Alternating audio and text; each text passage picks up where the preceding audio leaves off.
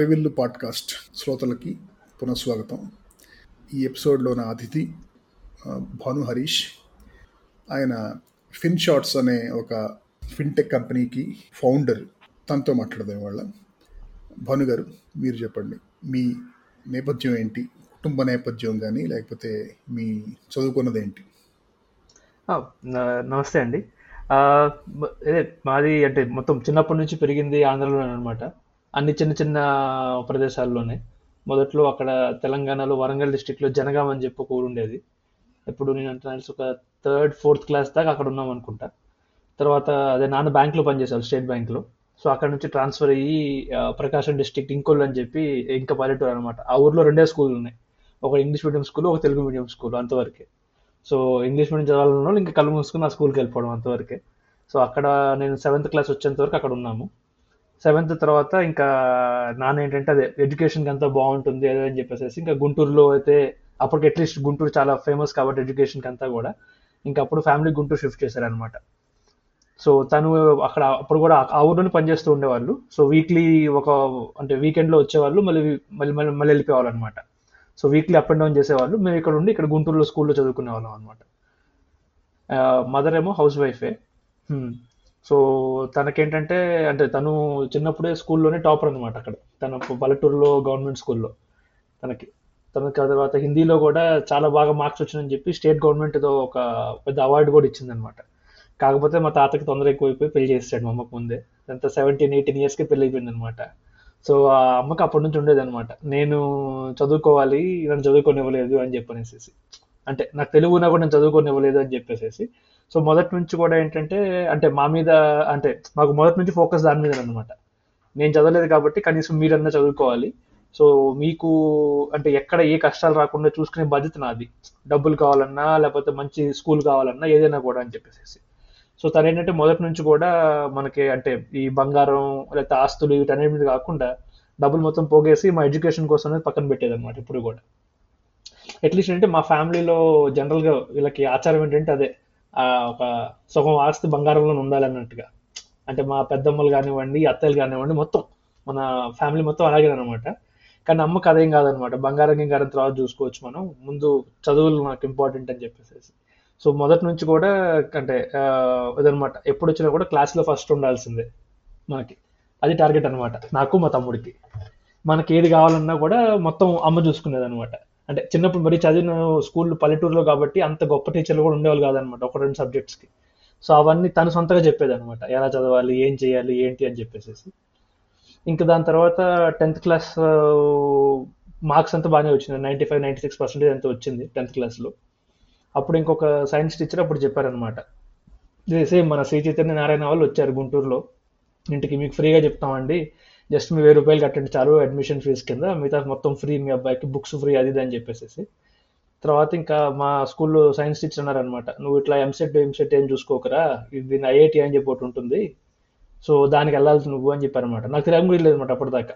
IIT అని చెప్పి ఒకటి ఉంటుందని చెప్పేసి గుంటూరులో రెండు ఉన్నాయి అక్కడ మనకి. అది ఆర్వీఆర్ చేసి ఒకటి తర్వాత కేఎల్ యూనివర్సిటీ. ఆ- అప్పట్లో కేఎల్ అది కేఎల్సి కాలేజ్ అనమాట అది అంతే. సో ఆ రెండింటిలోకి వెళ్ళాలని నా టార్గెట్ అనమాట టెన్త్ క్లాస్లో ఉన్నప్పుడు. ఎందుకంటే ఆ రెండు పేర్లే నేను అక్కడ అప్పటికి. సో అప్పుడు మా ఆ టీచర్ వచ్చి చెప్పారనమాట ఇంకా మీకు పెద్దగా చేయాలనుకుంటే ఇంకా నువ్వు ఐఐటికి వాడి టార్గెట్ చేయాలరా. అప్పుడు ఇంకా అప్పుడు విజయవాడ వెళ్ళాను అనమాట శ్రీ చైతన్యకి. వాళ్ళు ఏదో ఒక టెస్ట్ గిస్ట్ అన్ని పెట్టి ఏదో లక్షన్నర రూపాయలది సెవెంటీ ఫైవ్ థౌసండ్ ఛార్జ్ చేశారు అప్పట్లో. మా నాన్న జీతం అప్పుడు ఎంత నాకు తెలిసి three three and half lakhs సంవత్సరానికి. సో అదే మొత్తం బేసిక్గా ఎంత అయితే ఉందో మొత్తం మొత్తం శాలరీ మొత్తం దానికి కట్టేవాళ్ళు అనమాట ఒక రకంగా. సో టూ ఇయర్స్ నేను అక్కడే చైతన్యలోనే కోచింగ్ తీసుకున్నాను జేఈకి తర్వాత ఎంత seventeen hundred eighteen hundred rank వచ్చింది జేఈలో నాకు. ఇంకా అక్కడ నుంచి ఐఐటి రూట్కి వెళ్ళాను అనమాట ఏ బ్రాంచ్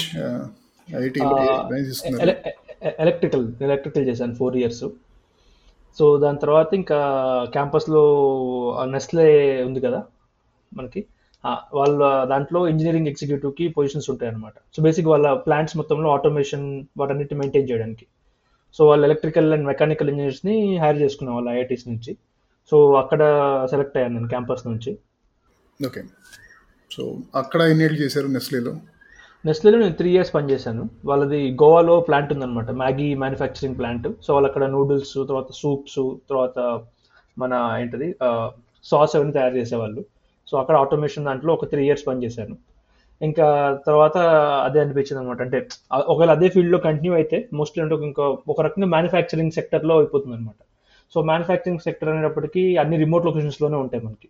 అంటే ఆబ్వియస్గా బిగ్ సిటీస్లో కానీ అక్కడ కొంచెం ఆపర్చునిటీస్ తక్కువ ఉంటాయి. ప్లస్ నాకు కూడా అక్కడ ఎక్కువ కాలం ఉండబుద్ధి కాలేదన్నమాట. అంటే ఏంటంటే రిమోట్ లొకేషన్స్లో అంటే గోవా అంటే పర్లేదు. ఆ టైంలో యంగ్ అంతా ఉంది కాబట్టి త్రీ ఇయర్స్ ఎంజాయ్ చేసాం బాగానే కాబట్టి గోవా నుంచి కాకుండా ఇంకెక్కడికి వెళ్ళినా కూడా ఇప్పుడు మనకి ఏంటంటే పంజాబ్లో మోగా అని చెప్పి ఉంది తర్వాత హిమాచల్ ప్రదేశ్లో ఇంకో కొన్ని ప్లేసెస్లో ఉన్నాయి అనమాట సో నాకు ఎలాగో అలాంటి రిమోట్ లొకేషన్స్లో ఉండే పెద్ద ఇంట్రెస్ట్ లేదనమాట ఎట్లా మొదటి నుంచి. ఇంకా అందుకని వేరే ఆపర్చునిటీస్ కోసం చూస్తూ ఉన్నప్పుడు ఇంకా అప్పుడు ఎంబీఏ కరెక్ట్ అనిపించింది అనమాట ఇంకా అంటే నాకు ఎలక్ట్రికల్లో కూడా అంత పెద్ద ఇంట్రెస్ట్ ఏం లేదు. మోస్ట్లీ నేను నెక్స్ట్ లెవెల్ చేసింది కూడా అంటే మేనేజ్మెంట్ టైప్ లాంటి వర్కే అనమాట అంటే ఎలక్ట్రికల్ నాలెడ్జ్ కావాలి కానీ కోర్ ఎలక్ట్రికల్ వర్క్ ఏం కాదనమాట అక్కడ. రైట్ ఓకే సో అప్పుడు మీరు క్యాట్ రాసి ఐఏఎంలో అడ్మిషన్ పొందారు అవునా? ఆ, జర్నీ కూడా చెప్పండి.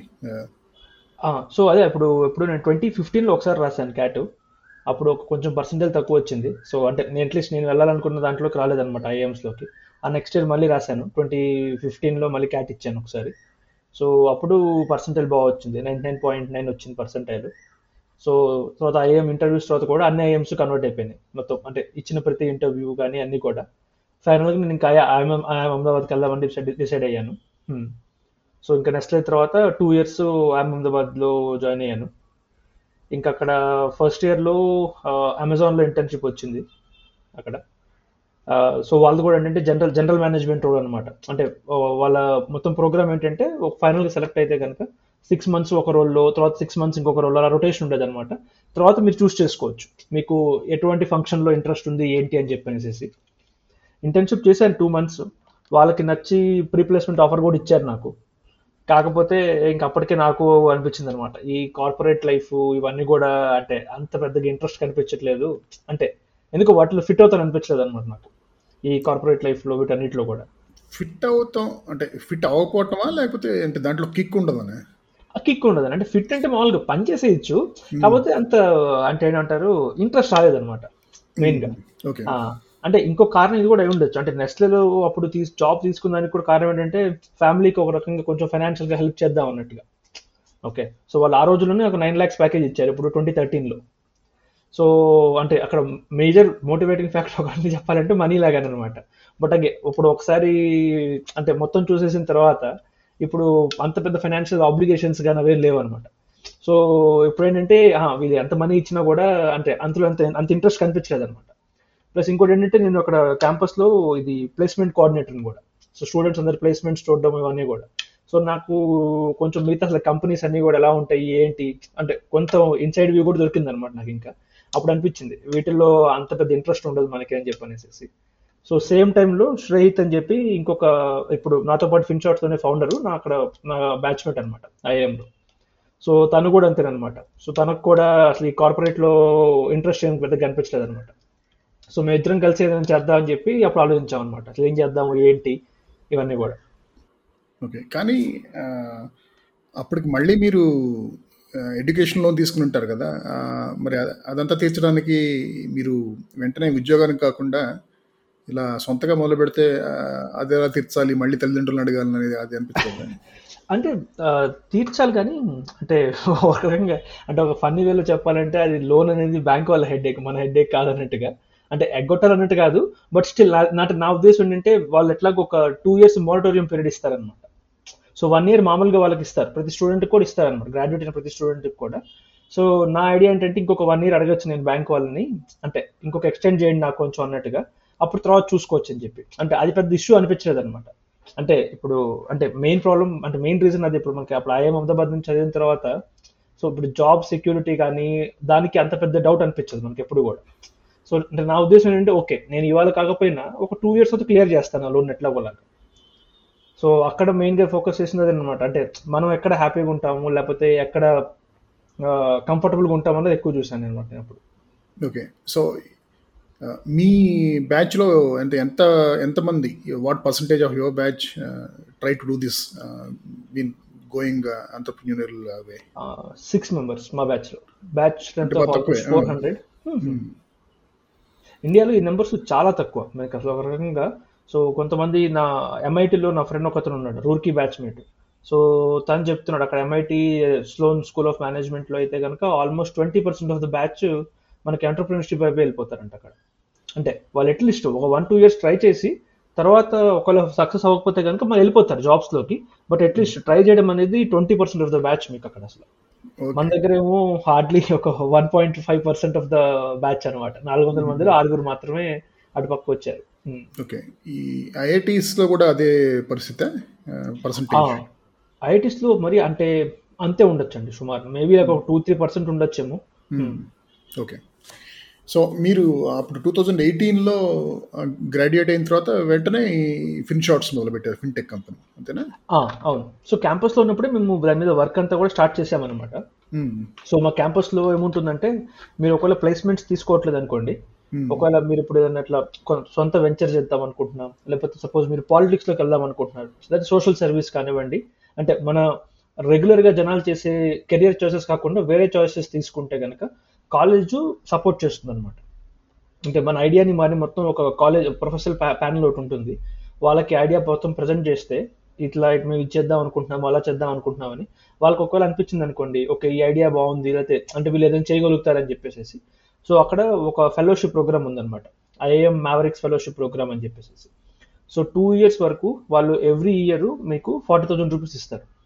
Every month sorry. సో బేసిక్గా అంటే వాళ్ళ ఐడియా ఏంటంటే మీ పర్సనల్ ఎక్స్పెన్సెస్ వరకు ఏవైతే ఉంటాయో అది మేము చూసుకుంటాము. అప్పుడు ఏంటంటే మీరు కనీసం ఆ వన్ టూ ఇయర్స్ మీరు ఏదైతే చేద్దాం అనుకుంటున్నారో దాని మీద మొత్తం శ్రద్ధగా చేసుకోవచ్చు అని చెప్పాను అనమాట వాళ్ళ ఐడియా అక్కడ. సో మాకు మేము దానికి సెలెక్ట్ అయ్యామన్నమాట ప్రొఫెసర్ ప్యానల్స్కి వారికి ఇచ్చినప్పుడు. సో మెయిన్ ఏంటంటే అట్లీస్ట్ ఇప్పుడు ఆ రెండు సంవత్సరాలు నేను ఒకరి మీద అయితే ఆధారపడలేదు. రైట్ అంటే నేను ఒకరి దగ్గర అంటే ఇంట్లో నుంచి ఒక రూపాయి తీసుకోవాల్సిన లేదు. Plus at the same time మా తమ్ముడు లోకేష్ ఎవరైతే ఉన్నాడో తను సౌత్ కొరియాలో పనిచేస్తున్నాడు అనమాట మనం ఇది వినే ఉంటాం కదా కోటి రూపాయలు ఐఐటి జీతాలు ఇవన్నీ కూడా. సో వాడు దానిలో వాళ్ళలో ఒకడు అనమాట అసలు. సో వాడి సామ్సంగ్లో సామ్సంగ్ సెట్ ఆఫీస్లో పనిచేసేవాడు అక్కడ వాడు. ఐఐటి ఢిల్లీ. ఐఐటి ఢిల్లీ తను. ఓకే. మీ ఇద్దరికి ఎంత ఎన్నేళ్ళు గ్యాప్? ఒక two and half years gap ఉంది. Okay okay. సో తమ్ముడు చేతికి అందించాడు అన్నమాట మీ కరెక్ట్ టైంకి? సో అప్పుడు అదేంటంటే వాడు సంపాదిస్తున్నాడు కదా. సో అట్లీస్ట్ ఏంటంటే అంటే పేరెంట్స్కి ఏదైనా అవసరమైనా కూడా వాడు చూసుకుంటాడు అన్న ఆలోచన ఉందన్నమాట. సో అందుకని నేను కొంచెం ఇంకా అంటే ఈజీగా ఈ స్టెప్ తీసుకోగలిగాను అనమాట నా ఎడ్యుకేషన్ కూడా తర్వాత చూసుకోవచ్చు మనం. ప్లస్ ఇంక పెద్ద రెస్పాన్సిబిలిటీస్ లేవు. కాలేజ్ వాళ్ళు ఇచ్చి నలభై వేలు మనకు సరిపోతుంది కదా? నెల అంటే మన ఖర్చులు తర్వాత కొంచెం స్టార్ట్అప్ ఖర్చులు ఏమైనా ఉన్నా కూడా చూసుకోవడానికి అన్నట్టుగా అప్పుడు ఇంకా స్టార్ట్ చేసాం అనమాట మొత్తం. ఓకే సో మీ సో ఈ ఫిన్ షార్ట్స్ కంపెనీ బిజినెస్ మోడల్ ఏంటి? అలాగే ఈ బిజినెస్ మోడల్ ఈ బిజినెస్లోకి ఈ నిష్లోకి ఎందుకు వచ్చారు అనేది? అసలు యాక్చువల్గా చెప్పాలంటే మేము అంటే ఫిన్ షాట్స్ అనేది మా ఇనిషియల్ అంటే స్టార్టింగ్లో చేసిన ప్రోడక్ట్ కాదనమాట. సో ఇది మొత్తానికి మెయిన్ రీజన్ పవన్ అని చెప్పి ఇంకొక అతను ఉన్నాడు. మూడో ఒక ఫౌండర్ అంటే యాక్చువల్ స్టార్ట్ చేసింది మొత్తం తనే అనమాట సో ఇప్పుడు మేమందరం సెకండ్ ఇయర్ అదే ఫస్ట్ ఇయర్ ఎండింగ్లో ఇంటర్న్షిప్ చేసేసి క్యాంపస్కి వస్తాం కదా.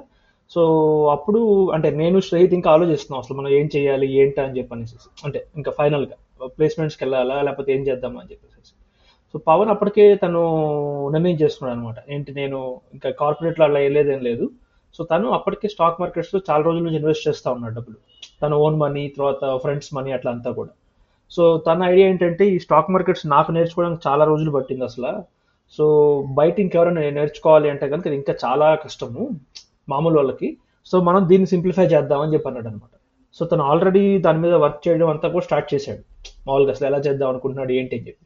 సో నేను పవన్ ఒకటే హాస్టల్లో అనమాట పక్క పక్క రూమ్స్ ఏమో సో తను ఎప్పుడు నాతో డిస్కస్ చేస్తూ ఉండేవాడు అనమాట నేను ఇలా చేద్దాం అనుకుంటున్నాను అలా చేద్దాం అనుకుంటున్నాను అని చెప్పని.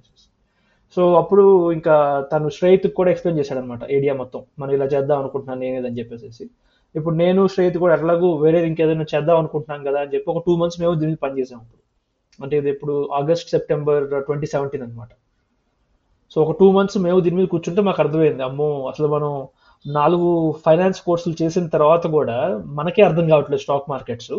అంటే ఇంకా కామన్ జనాలకి ఇంకా దారుణంగా ఉంటుంది అసలు పరిస్థితి. సో అంటే ఇది ఒక పెద్ద ప్రాబ్లం అని తెలుసు. సొల్యూషన్ లేదు మా దగ్గర.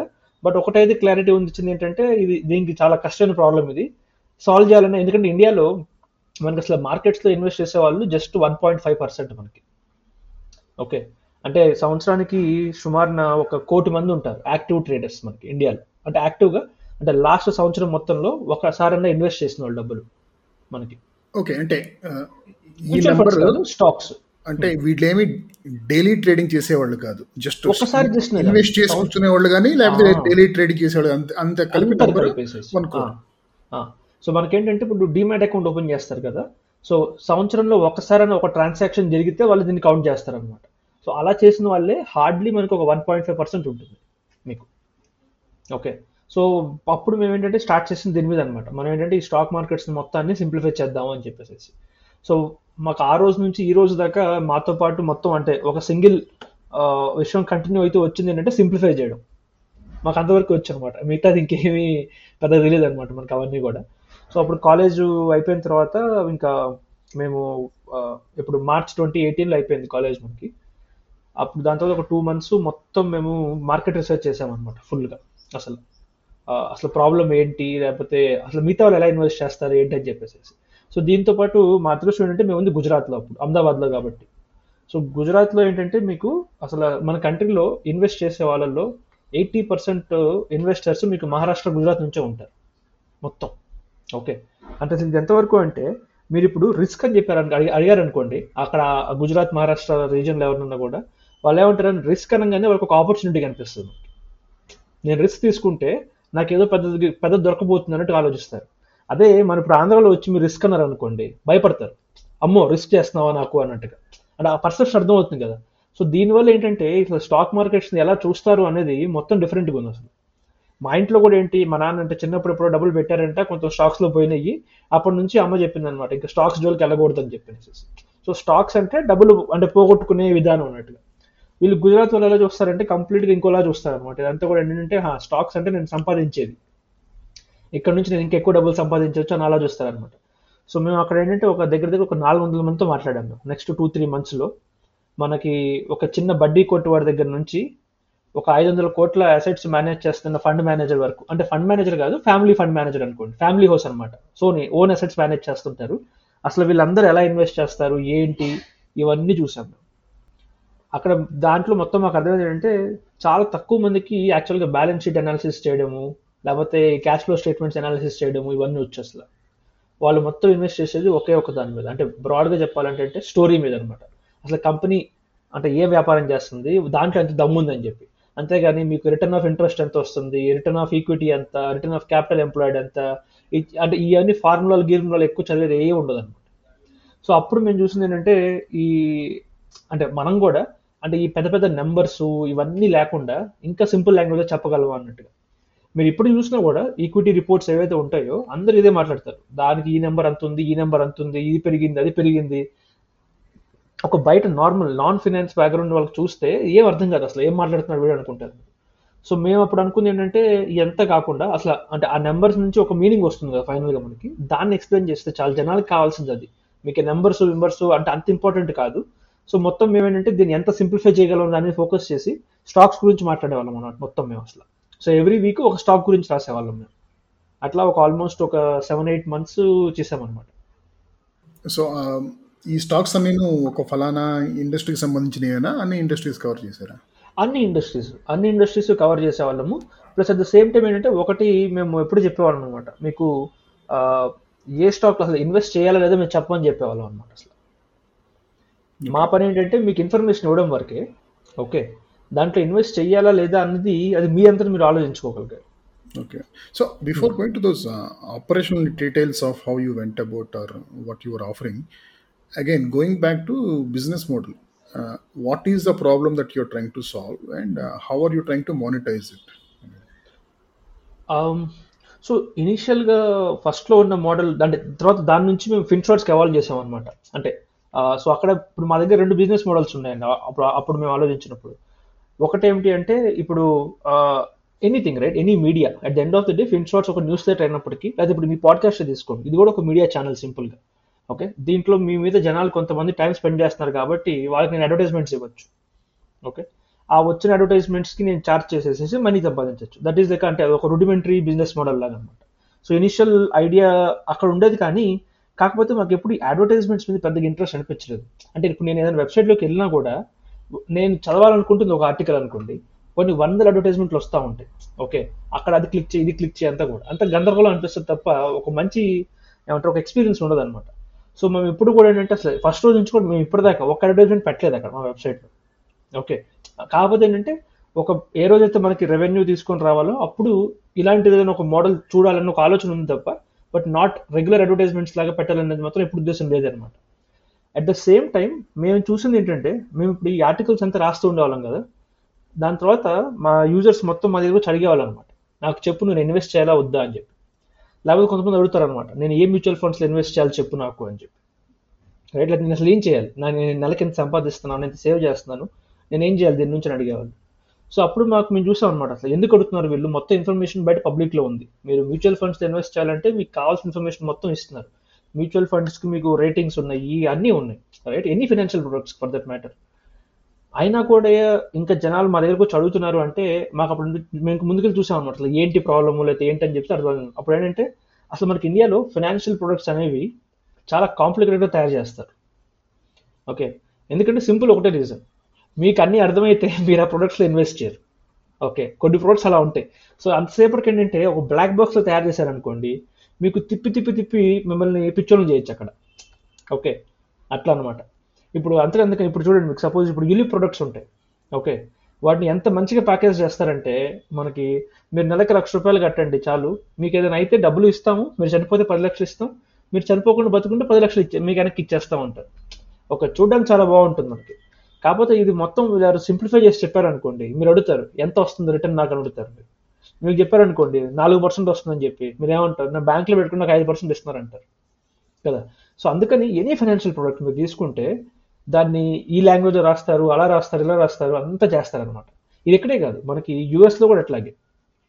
మనకి ఇప్పుడు బ్యాక్ ఇన్ మనకి ఇప్పుడు నైంటీస్ టూ థౌజండ్స్లో ఈ టర్మ్ ఇన్సూరెన్స్లు ఏవైతే ఉన్నాయో యూఎస్లో ఇవన్నీ ఆన్లైన్కి వెళ్ళినాయి అనమాట ఒకప్పుడు సేమ్ ఇట్లాగే మన ఆఫ్లైన్ ఏజెంట్ ఇంటికి ఒక ఏజెంట్ వచ్చి మొత్తం ప్రోడక్ట్ ఎక్స్ప్లెయిన్ చేసి ఇంత రేట్ అని చెప్తాడు వెళ్తాడు అనమాట అయిపోయేది అట్లా ఈ నైన్టీన్ నైన్టీస్లో ఆన్లైన్లో వెబ్సైట్స్ వచ్చిన తర్వాత ఈ టర్మ్ ఇన్సూరెన్స్ ప్రీమియమ్స్ ఏవైతే ఉన్నాయో ఒక వన్ ఇయర్లో మీకు ఒక ట్వంటీ ఫైవ్ పర్సెంట్ పడిపోయినాయి.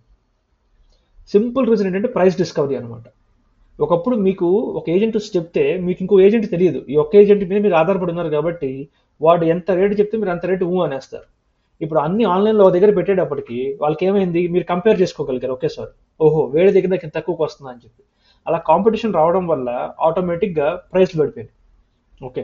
సో ఈ ఏ ఫైనాన్షియల్ కంపెనీకైనా కూడా వాళ్ళు ఎంత సింప్లిఫై చేసి బయట పెడితే వాళ్ళకి అంత నష్టం అనమాట సో అందుకోసం అని చెప్పి ఎవరు సింప్లిఫై చేయరు ఈ ప్రొడక్ట్స్ని కానీ ఏదైనా కూడా. సో ఇప్పుడు మేము చేద్దాం అనుకుంటుంది ఏంటి అంటే ఈ ఫైనాన్షియల్ ప్రొడక్ట్స్ మొత్తం నేను సింప్లిఫై చేస్తే ఓకే. వన్ ఈజ్కి నేను ఆ ఇచ్చిన అడ్వైజరీకి నేను ఛార్జ్ చేయొచ్చు యూజర్స్ దగ్గర నుంచి.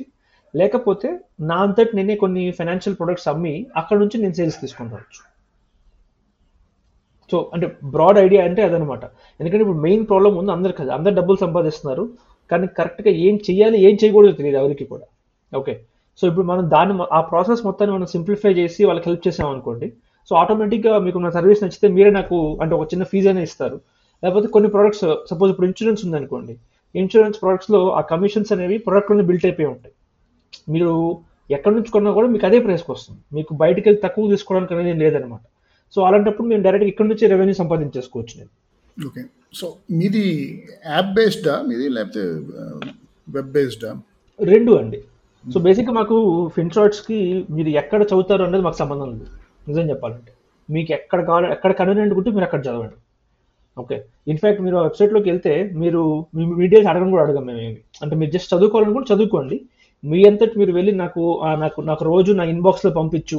నాకు ఈ న్యూస్ లెటర్ కావాలి అంటే అప్పుడు మేము పంపిస్తాను తప్ప అప్పటిదాకా మేము అడగను కూడా అడగం. ఎందుకంటే అంటే మా ఫిలాసఫీ సింపుల్ ఒకటే. ఇప్పుడు మీ దగ్గర నుంచి నేను ఫోర్స్ చేసి మీ ఈమెయిల్ లెటర్స్ తీసుకున్నా రేపు నేను మీకు ఇమెయిల్స్లో పంపించేస్తున్నా మీరు చదవరు. అదే మీకు ఇంట్రెస్ట్ ఉందనుకోండి. మీ ఎంతటి మీరే వచ్చి నా యాప్ డౌన్లోడ్ చేసుకుంటారు. లేకపోతే నాకు సైన్ అప్ చేస్తారు. ఏంటి? రోజు నా ఇన్బాక్స్కి పంపించండి బాబు మీరు అనుకుంటా. ఓకే? అది. సో మనం ఎప్పుడంటే ఎవరిని ఎక్కడ ఫోర్స్ చేయలేము మనం. వాళ్ళకి ఇంట్రెస్ట్ ఉంటే plus at the same time మీరు వాల్యూ ప్రొవైడ్ చేస్తున్నారు అనుకోండి వాళ్ళకి ఇంట్రెస్ట్ ఉన్నప్పుడు వాళ్ళు ఆటోమేటిక్గా వచ్చేస్తారు మన దగ్గరికి. ఓకే? సో ఇప్పుడు ఏంటంటే చాలా వెబ్సైట్స్ కానీ అందరూ ఏం చేస్తారంటే పక్క మీ ఫోన్ నెంబర్ ఈమెయిల్ అడ్రస్ ఇస్తేనే మిమ్మల్ని అంటే నెక్స్ట్ పేజ్లోకి వెళ్ళనిస్తాము అని చేస్తారనమాట మాకు వాటన్నిటిలో ఇప్పుడు ఉపయోగం కనిపించలేదు అనమాట సో అన్ని అలా వదిలేస్తాము. సో కొంతమంది ఈమెయిల్ చదువుతారు. కొంతమంది యాప్ డౌన్లోడ్ చేసుకుంటారు. కొంతమంది పాడ్కాస్ట్లో కూడా ఉంటారు సో వాళ్ళు ఎక్కడ చదువుతారు అనేది మాకు అంటే మేము అగ్నోస్టిక్ అనమాట యాజ్ లాంగ్ యాజ్ మొత్తం మా దగ్గరకు వచ్చి మా కంటెంట్ కన్జ్యూమ్ చేసుకుంటూ ఉంటే అంతవరకు చాలా అనమాట ఓకే. సో ఇప్పటికైతే మీది సబ్స్క్రిప్షన్ మోడల్ అయితే కాదు మీది మీ రెవెన్యూ స్ట్రీమ్ కాదు. ఎందుకంటే ప్రాబ్లం అదేనండి. ఇప్పుడు ఏంటంటే మనకి ఇండియాలో ఈ అడ్వర్టైజ్మెంట్స్ కానీ వీటన్నిటికి కూడా మనకి యూజర్స్ పే చేసేది చాలా తక్కువ అనమాట అంటే ఇప్పుడు యూఎస్లో మనకి ఈ మార్కెటింగ్ దాంట్లో ఒకటి ఉంటుంది మనకి సిపిఎం అని ఉంటుంది. కాస్ట్ పర్ మిలియన్ ఇంప్రెషన్స్ అని చెప్పేసి ఎంత వస్తుందని చెప్పనేసి. సో అది యూఎస్లో ఒక హై క్వాలిటీ వెబ్సైట్స్లో ఉంటే కనుక ఒక టెన్ ఫిఫ్టీన్ డాలర్స్ కూడా అమ్ముడుపోతుంది అక్కడ. ఇండియాలో వచ్చినప్పటికి ఇప్పటికి కూడా అది టూ డాలర్సే మీకు సో అదొకటి అనమాట సెకండ్ సబ్స్క్రిప్షన్ అమౌంట్ ఎంత పే చేస్తారు అని చెప్పనేసి. సపోజ్ ఇప్పుడు మనం డైరెక్ట్గా యూజర్స్ నుంచి చార్జ్ చేయొచ్చుగా. మీరు రోజు చదువుతున్నందుకు ఒక హండ్రెడ్ రూపీస్ ఇవ్వండి టూ హండ్రెడ్ రూపీస్ ఇవ్వండి అని చెప్పేసి సో ఇప్పుడు యూఎస్లో వాటిలో ఏంటంటే మంత్లీ ఫైవ్ డాలర్స్ ఉన్నా కూడా చాలా ఈజీగా పే చేసేస్తారు. ఎందుకంటే వాళ్ళకి ఫైవ్ డాలర్స్ అంటే ఒకటో రెండు కాఫీలు లెక్క అంతే పెద్ద ఖర్చు ఏం కాదు మనకేంటంటే ఫైవ్ డాలర్స్ అంటే మీకు నాలుగు వందల రూపాయలు. సో నెలకి నాలుగు వందల రూపాయలు కట్టమన్నామంటే వాడు నాలుగు వందల సార్లు ఆలోచిస్తాడు ఎవరైనా కూడా. సో ఫస్ట్ ఏంటంటే నెంబర్ ఆఫ్ పీపుల్ మనకి ఈ పెయిడ్ సబ్స్క్రిప్షన్ చేసే వాళ్ళు చాలా తక్కువ ఉంటారు. ప్లస్ ఇంకోటి మేము చూసింది ఏంటంటే ఫిన్ షార్ట్స్ మోస్ట్లీ చదివేది స్టూడెంట్స్ అనమాట ఇంకోటి చెప్పమంటారా? ఆ, ఇండియాలో ఇంకొక ప్రాబ్లం ఏంటంటే అంటే అది ఫోర్ హండ్రెడ్ రూపీసా లేకపోతే టూ హండ్రెడ్ రూపీసా అనేది కాకుండా అంటే నా ఉద్దేశంలో Indians in general under appreciate the value of service so అది అదే నేను చెప్పినట్టు ఫోర్ హండ్రెడ్ రూపీస్ కాకపోయినా టూ హండ్రెడ్ రూపీస్ అయినా కట్టమంటే నెలకు కానీ లేకపోతే సిక్స్ మంత్స్కి ఒకసారి కానీ దానికి కూడా సంస్థ ఇస్తారు అదే టూ హండ్రెడ్ రూపీస్ వాళ్ళు వేరే ఒక సినిమా టికెట్ మీద ఖర్చు పెట్టచ్చు. అవును. కరెక్ట్ కానీ ఇన్ జనరల్ సర్వీస్కి కొంచెం అండర్ అప్రిషియేట్ చేస్తారు. ఎందుకంటే same I can give many examples అంటే మీరు ఒక రెస్టారెంట్కి వెళ్తే అక్కడ రెండు వేలు మూడు వేలు బిల్ అవ్వచ్చు ఫ్యామిలీతో వెళ్తే కనుక కానీ మనం మంచి ఎక్స్పీరియన్స్ ఆ one one and half hours అది నడుస్తుంది. కానీ మనం టిప్ ఇవ్వటానికి ఆ మూడు వేల మీద ముప్పై రూపాయలు ఇవ్వడానికి కూడా సంశయించే వాళ్ళని చూశాను నేను. అలాగే ఒక ముప్పై యాభై లక్షలు పెట్టి మంచి కారు కొనుక్కున్న తర్వాత దాన్ని మళ్ళీ సర్వీస్కి ఇచ్చినప్పుడు ఏమన్నా దాంట్లో కొన్ని కాంపోనెంట్స్ కానీ ఆయిల్ కానీ ఇవన్నీ ఉంటాయి కదా వాటి గురించి ఏమీ అనుకోరు కానీ ఓన్లీ సర్వీస్ ఫీ కింద మొత్తం చేసినందుకు గనక వాడు ఎక్కువ. అంటే ఎక్కువ అంటే నా ఉద్దేశంలో వాడు అంటే వీడు అనుకున్నది పదివేలు అనుకుంటే వాడు ఒక పదిహేను వేలు వేసాడు అనుకోండి ఆ కాంపోనెంట్కి దానికి చాలా ఫీల్ అవుతాడు ఇతను. So we always under appreciate the value of service అని నేను అనుకుంటాను అవును అది అది చాలా ప్రాబ్లం ఉంది మనకి. So at the same time కాకపోతే ఏంటంటే ఇప్పుడు కొంచెం అంటే మనకి అట్లీస్ట్ ఏంటంటే ఇప్పుడు మనకి ఈ నెట్ఫ్లిక్స్ ఇవన్నీ వచ్చిన తర్వాత అట్లీస్ట్ కొంత పే అంటే మనం మనీ పే చేసి ఎంటర్టైన్మెంట్ కానీ యూటిలిటీ కానీ తీసుకోవాలన్న కల్చర్ వచ్చింది. ఇప్పుడు కూడా మాకు ఫిన్ షాట్స్ కూడా చాలా మంది అంటే మాకు ఈమెయిల్స్ అనే పెడుతూ ఉంటారు.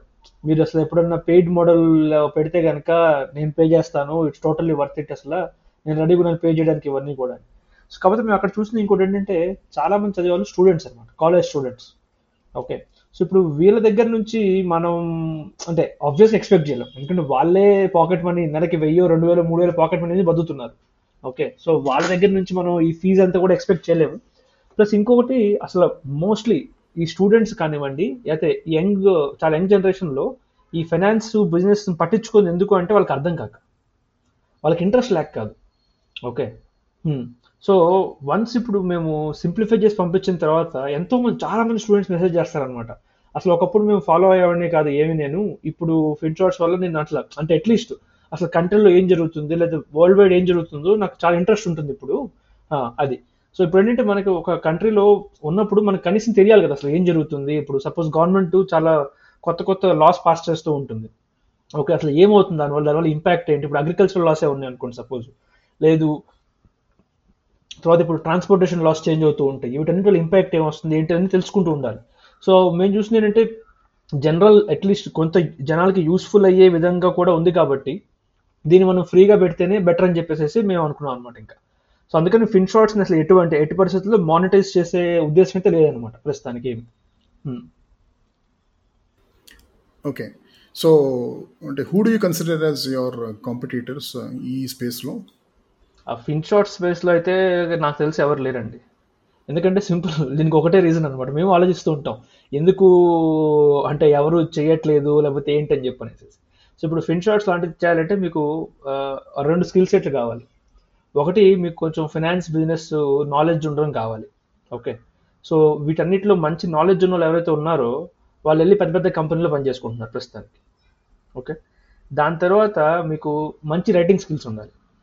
అంటే రైటింగ్ స్కిల్స్ అంటే ఒక టెన్త్ క్లాస్ పిల్లడికి అర్థమయ్యేటట్టు చెప్పగలిగే అలాంటి రైటింగ్ స్కిల్స్ ఉండాలి. మనకి అంటే సింపుల్గా ఎలా అంటే మీకు శశి తరూరు చేతన్ భగత్ ఉంటే ఫిన్షార్ట్స్కి చేతన్ భగత్ లాంటి వాళ్ళు కావాలి. అంటే ఎంత సింపుల్ లాంగ్వేజ్లో చెప్పగలిగే వాళ్ళు కావాలన్నమాట. సో ఇప్పుడు ఇలాంటి స్కిల్ సెట్ ఉన్నోళ్ళు ఫినాన్స్ వచ్చిన వాళ్ళు చాలా తక్కువ మంది ఉంటారు మనకి ఫస్ట్ కంట్రీలో. ఓకే? ఆ రెండు టాలెంట్ ఉన్నోళ్ళు వేరే పెద్ద పెద్ద కంపెనీలో పనిచేసుకుంటూ ఉన్నారు. ఎవరికి అంటే ఫ్రీగా కానీ అంటే ఇప్పుడు మేము ఇస్తున్న సర్వీస్ మొత్తం ఒక రకంగా ఫ్రీగానే కాబట్టి.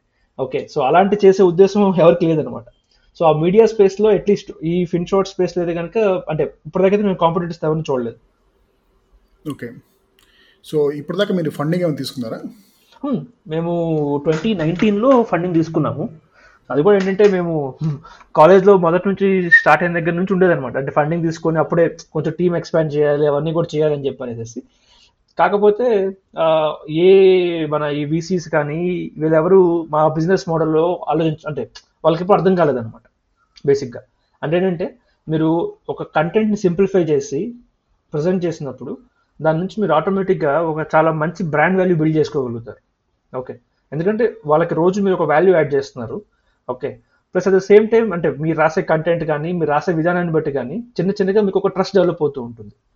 ఓకే ప్లస్ మీకు మనకి ఇండియాలో ఈ ఫైనాన్షియల్ ప్రొడక్ట్స్ మనకి పెనట్రేట్ అవ్వకుండా ఉండడానికి కారణం ఏంటంటే ఇది ఎడ్యుకేషన్ ఫైనాన్షియల్ ఎడ్యుకేషన్ లేదు. ఓకే ఇప్పుడు మీరు నేను ఇద్దరం ఎంబీఏలమే కానీ మీకు మన ఇద్దరు ఎంబీఏ కోర్సుల్లో వాళ్ళు ఎప్పుడు పర్సనల్ ఫైనాన్స్ గురించి ఒక కోర్సు ఉంది లేదు. మనకి అడ్వాన్స్డ్ ఫ్యూచర్స్ అండ్ ఆప్షన్స్ మీద కోర్సెస్ పెద్ద పెద్ద ప్రొఫెసర్స్ చెప్పారు కానీ అసలు బేసిక్ పర్సనల్ ఫైనాన్స్ అసలు మీరు ఏం చేయాలి ఏం చేయకూడదు అని చెప్పి చెప్పిన వాళ్ళు ఎవరు లేరు. మనకి స్కూల్లో చెప్పలేదు ఇంజనీర్ అంటే గ్రాడ్యుయేషన్ అప్పుడు చెప్పలేదు అంతెందుకు మనకి ఎంబీఏ మనకి మన ఇద్దరం one of the best B స్కూల్స్కి వెళ్ళాం. అయినా కూడా మనకి ఎవరు చెప్పలేదు ఇక్కడెక్కడ కూడా అసలు. ఓకే. సో అది మెయిన్ ప్రాబ్లం అనమాట సో ఇప్పుడు మా ఆలోచన ఏంటి అంటే ఈ మీరు ఇప్పుడు ఈ కంటెంట్ ద్వారా మొత్తం సింప్లిఫై చేసినప్పుడు ఓకే ఆటోమేటిక్గా జనాలకు యూస్ఫుల్ అనిపిస్తే అంటే మీరు ఇది ఒక బిజినెస్ మోడల్ నుంచి దీని- నుంచి క్రియేట్ చేయొచ్చు అన్నదాన్ని ఏబీసీ నమ్మలేదన్నమాట మొదటి నుంచి కూడా.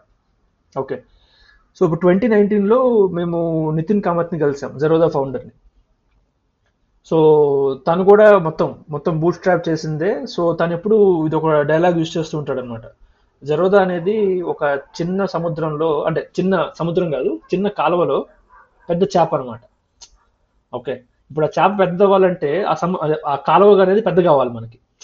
ఓకే. అంటే ఏంటంటే ఇండియాలో చెప్పాను కదా మీకు వన్ పర్సెంట్ మాత్రమే ఇన్వెస్ట్ చేస్తారు. ఎందుకు అంటే ఫైనాన్షియల్ ఎడ్యుకేషన్ లేదు ఎవరికి కూడా. ఓకే. మనం ఎప్పుడైతే ఎక్కువ మందికి నాలెడ్జ్ ఇచ్చి వాళ్ళని ఎడ్యుకేట్ చేస్తామో అప్పుడే వాళ్ళు ఎక్కువ మనీ ఇన్వెస్ట్ చేయడానికి లేకపోతే ఎక్కువ ఫైనాన్షియల్ ప్రొడక్ట్స్ యూస్ చేయడం కోసం కోసం వస్తారు. ఓకే. మీరు జస్ట్ బికాజ్ పోతే పది అడ్వర్టైజ్మెంట్లు ఇచ్చేసేస్తున్నా లేకపోతే అక్షయం కోవన్ పెట్టి అడ్వర్టైజ్మెంట్ ఇచ్చేస్తున్నా జనాలు వచ్చుకోనేరు ఏది కూడా మీకు. ఎప్పుడైతే వాళ్ళకి అర్థమయ్యి వాళ్ళు ఎందుకు చేయాలి ఎందుకు చేయకూడదు వాళ్ళకి అర్థమైంది అనుకోండి వాళ్ళు ఆటోమేటిక్గా వచ్చి కొంటారు అనమాట ప్రొడక్ట్స్ అన్ని కూడా. Hmm. సో అప్పుడు eh, సేమ్ తను నితిన్ కమంత్ కూడా ఇదే అనమాట ఐడియా ఏంటంటే మనం ఎప్పుడైతే జనాలను ఎడ్యుకేట్ చేస్తామో అప్పుడే ఈ బిజినెస్ మొత్తం కూడా పెద్దగా అవ్వచ్చు. ఓకే మీరు ఎక్స్ట్రా టూల్స్ కాంప్లికేటెడ్ ఫార్ములాస్ ఇవన్నీ చేస్తే ఉపయోగం ఉండదు. అసలు బేసిక్ ఎడ్యుకేషన్ అనేది ఉండాలి. సో మేము చెప్పింది కూడా ఇదనమాట బేసిక్ ఫైనాన్షియల్ ఎడ్యుకేషన్ తర్వాత మొత్తం ఈ సింప్లిఫికేషన్ అంతా కూడా చేస్తామని చెప్పేసి సో తను అప్పుడు ఫండ్ చేశారనమాట అది కూడా మేము తనకి పిచ్చి డెక్ చూపించలేదు. మా బిజినెస్ మోడల్ చెప్పలేదు. ఏం లేదు. అసలు మీరు ఏం చేస్తున్నారని అడిగాడు. మేము చెప్పాము మాకు సింప్లిఫై చేయడం ఒకటి వచ్చు. ఇంకొంచెం రిసోర్సెస్ వస్తే మేము ఇంకా బాగా చేయగలుగుతాము. ఎందుకంటే ఇప్పుడు నలుగురు మనుషులను కూర్చొని చేస్తున్నాం కనీసం అంతవరకే మేము అని చెప్పి. సరే నేను మీకు డబ్బులు ఇస్తాను. మీకు జరగద ప్లాట్ఫామ్ ఇస్తాను. మీకు కావాల్సింది చేసుకోండి అన్నాడు అంతవరకే. అది. ఓకే. అయితే ఈ లెక్కన మిగతా మ్యూచువల్ ఫండ్స్ కానీ ఇలాంటి వాళ్ళందరూ మీకు పే చేయాలి యాక్చువల్గా వాళ్ళ సబ్స్క్రైబర్స్ పెరగడానికి ఇండైరెక్ట్గా మీరు కారణం కాబట్టి. అవునవును. So especially two thousand twenty is a landmark year కదా ఈ రిటైల్ ఇన్వెస్టింగ్కి ఇండియాలో. చాలా ఎక్కువ పెరిగిన సబ్స్క్రైబర్ బేస్ బాగా పెరిగినట్టుంది స్టాక్స్లో. సో దానికి సంబంధించి ఈ పాజిటివ్ ట్రెండ్ మీరు ఎలా మీరు ఎలా అందిపుచ్చుకున్నారు? ఆ, మనకి ఇప్పుడు అంతే కదా. ఇప్పుడు ఎందుకంటే ఇప్పుడు ఎంతమంది అయితే ఈ మార్కెట్స్లో వీటన్నిటిలో ఇంట్రెస్ట్ వస్తూ ఉంటుందో వాళ్ళకి ఈ మార్కెట్స్ బేసిక్ స్టాక్స్ ఎందుకు పెరుగుతున్నాయి లేదా ఎందుకు పడుతున్నాయి నా ఉద్దేశం ఉంటుంది. సో ఇప్పుడు ఫిన్ షార్ట్స్లో ఫిన్ షార్ట్స్ మార్కెట్స్ అని చెప్పి ఇంకొక ప్రొడక్ట్ కూడా ఉంది అది సో అదేంటంటే వీక్లీ వన్స్ మేము ఓన్లీ స్టాక్ మార్కెట్ గురించి మాట్లాడతాం అనమాట సో దాంట్లో మాకు అసలు ఎవ్రీ వీక్ ఆల్మోస్ట్ ఒక వన్ మిలియన్ యూజర్స్ చదువుతారు ఆ కంటెంట్ మాకు. మేము వీక్లీ రాసేదంతా కూడా. సో ట్వంటీ ట్వంటీలో అంటే ఫిన్ షార్ట్స్ అయితే మేము చాలా చాలా ఫాస్ట్ గ్రో అయ్యామన్నమాట అసలు. ట్వంటీ ట్వంటీ స్టార్టింగ్లో నాకు తెలిసి ఎంత? మాది ఒక సెవెంటీ ఫైవ్ థౌజండ్ ఎంత ఉండేది యూజర్ బేస్ జనవరి అప్పటికి. మనకి ఇప్పుడు ఈ టైంలో ఆల్మోస్ట్ ఇప్పుడు మాకు ఒక three and half four lakhs మా సబ్స్క్రైబర్స్ మొత్తం. ప్లస్ దీంట్లో కూడా ఏదైనా అనమాట మొత్తం మా ఫిలాసఫీ మొదటి నుంచి కూడా ఒకటి. అంటే మీరు ఒక క్రియేట్ చేసిన ప్రోడక్ట్ జనాలకి యూస్ఫుల్గా ఉంటే వాళ్ళే మీ ప్రోడక్ట్కి పబ్లిసిటీ చేస్తారు. మనం ఏం చేయాల్సిన అవసరం ఏం లేదనమాట సో మొత్తం మేము ఇప్పుడు జీరో నుంచి ఫోర్ ల్యాక్స్ దాకా వచ్చింది కూడా మొత్తం వర్డ్ ఆఫ్ మౌత్ నుంచి. కొంతమంది చదువుతారు వాళ్ళకి నచ్చి వాళ్ళ ఫ్రెండ్స్ చెప్తారు వాళ్ళు వాళ్ళ ఫ్రెండ్స్ చెప్తారు. అలా వెళ్తూ ఉంటుంది తప్ప. ఓకే సో మీ కస్టమర్ దేవుళ్ళు నాలుగు లక్షల మంది అనమాట ఇప్పటికి.